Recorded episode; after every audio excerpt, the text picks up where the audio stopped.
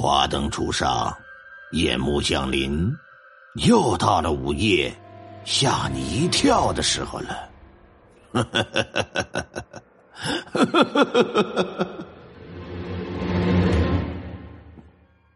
还是还是顾凌寒顾小妹啊！那这回啊，我想说的是我二爷爷跟我姑奶奶的事。我二爷爷。顾名思义，我亲爷爷弟弟，还有个三爷爷一直在外地。后来呀，他是年纪大了才回来。二爷和三爷呀都是光棍一辈子都没有讨老婆，所以说到老了的时候啊，也就跟着我爸妈过。是我爸妈给他们二位养老送终啊。姑奶奶呢，是我表叔的娘，跟我爷爷处于一个辈分，所以说我喊她姑奶奶。姑奶奶家有四个儿子，两个女儿。大儿子一直在四川生活呀，所以说他大儿子的房子一直没人住。他跟我姑爷呀，就一直跟着他的三儿子住。他们家跟我们家在村里呢，算得上是新建房子最早的一批。搬去新房子后，姑奶他们家的老房子就全部推倒了。但他大儿子家那房子一直保留着没推，门口啊还有一棵很大的石榴树。我们家的老房子也暂时没推倒，我二爷就一直喜欢回去老房子睡觉，说是老房子里还有一些东西没搬走，他得去看着。每天晚上吃好饭之后就回到老房子睡觉。那时候老宅那边搬的就还剩一家了。我爸妈呢就不想让他去，哎，他呢就像魔怔了似的，说什么也说不通，我非得上那儿去住去，就说是舍不得老房子。单说有这么一天晚上，二爷吃完饭照例到老房子睡觉，睡到半夜的时候啊，朦朦胧胧的就听到外头啊，好像有人在喊他的名字，听起来像是村里一个老人的声音。开始的时候，二爷假装没听着，可外头声音一直喊，一直喊。后来他就生气了，一个咕噜就爬起来，说：“谁呀？谁呀？大半夜不睡觉，在这喊什么呢？”他喊完之后，外头那声音就不见了。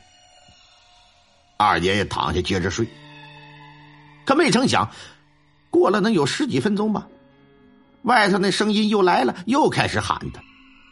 这回，二爷爷可就火了，下了床，打开门，心说：“我看看是谁。”吱嘎一声，门分左右，可外头却什么都没有。回到屋里来，冷静下去，心里越琢磨，就越觉得害怕。心说：“八成是半夜鬼叫魂儿吧。”好不容易挨到第二天早上，一大早就回到新房子了。我妈早上起来做饭，一看二爷回来了，就纳闷说：“二叔啊，你今儿个怎么回来这么早啊？”二爷就把昨天晚上遭遇的事跟我妈讲了一遍。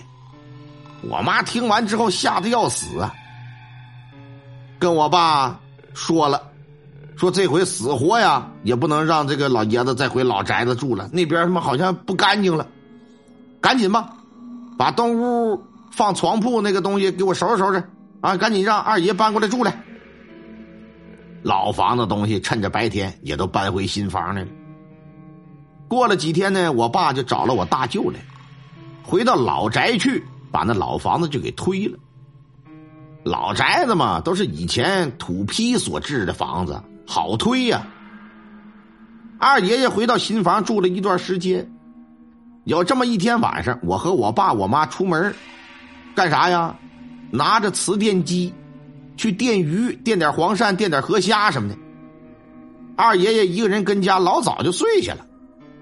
那天我记得天很闷呐，在我们那儿啊，这种天气就像是怎么说呢？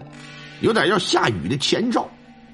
往往天闷的晚上，稻田里就会有很多的虾。那时秧苗啊刚插上不久，爸妈就垫着鱼，垫着黄鳝，我一个人在稻田里捡虾。回去的时候呢，刚进大门我就听见了一个声音，嗯，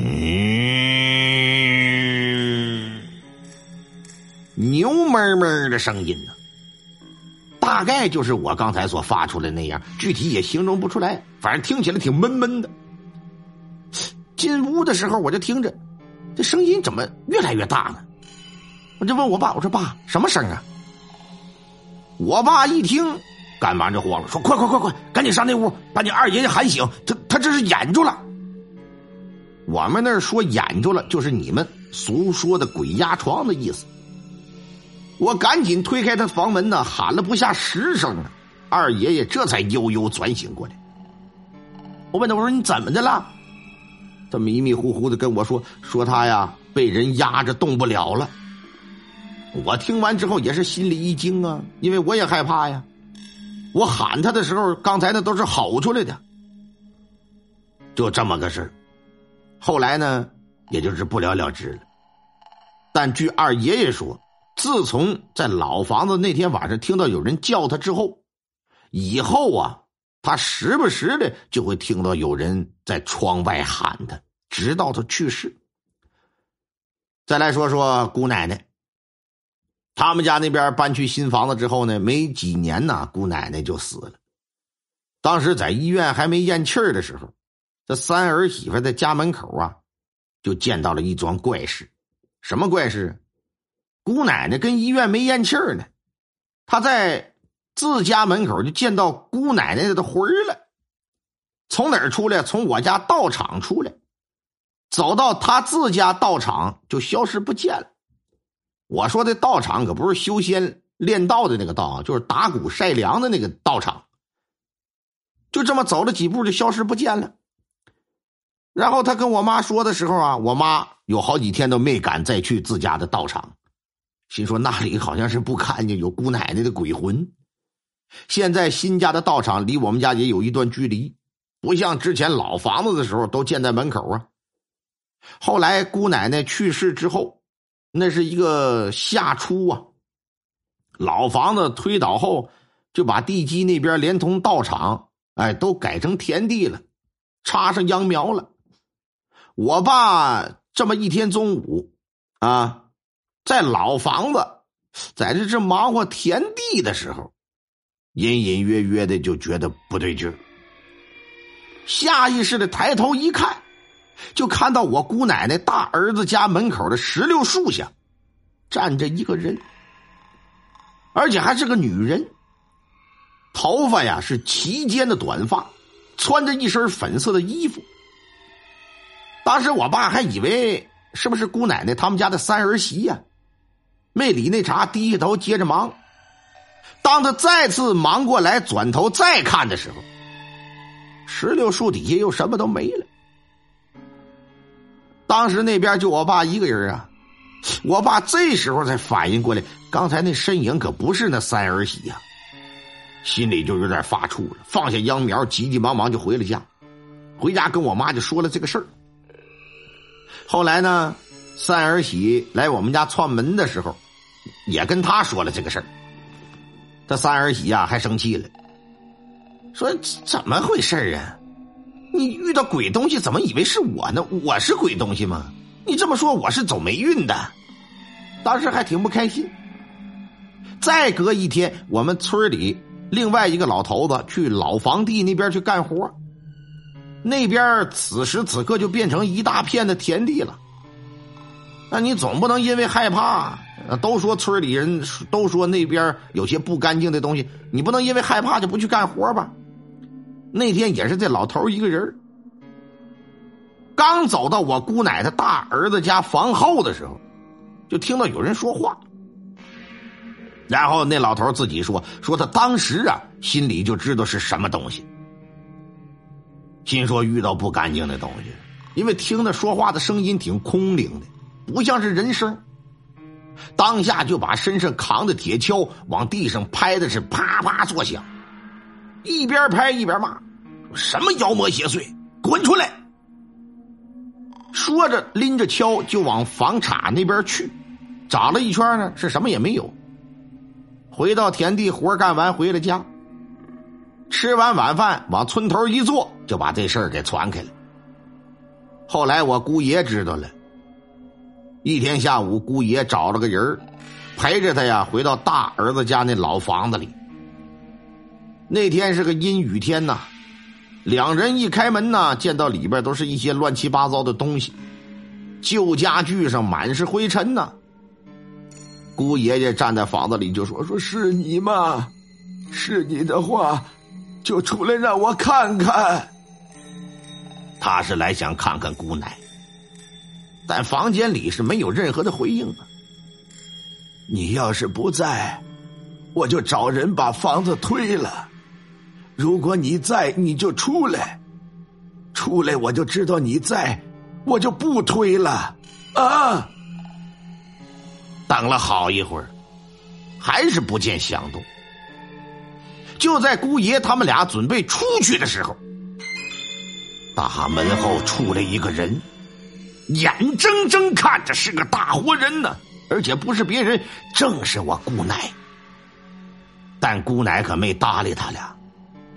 什么都没说，在他俩的眼皮子底下，径直的往前走，走到前面的荒草地，就不见了。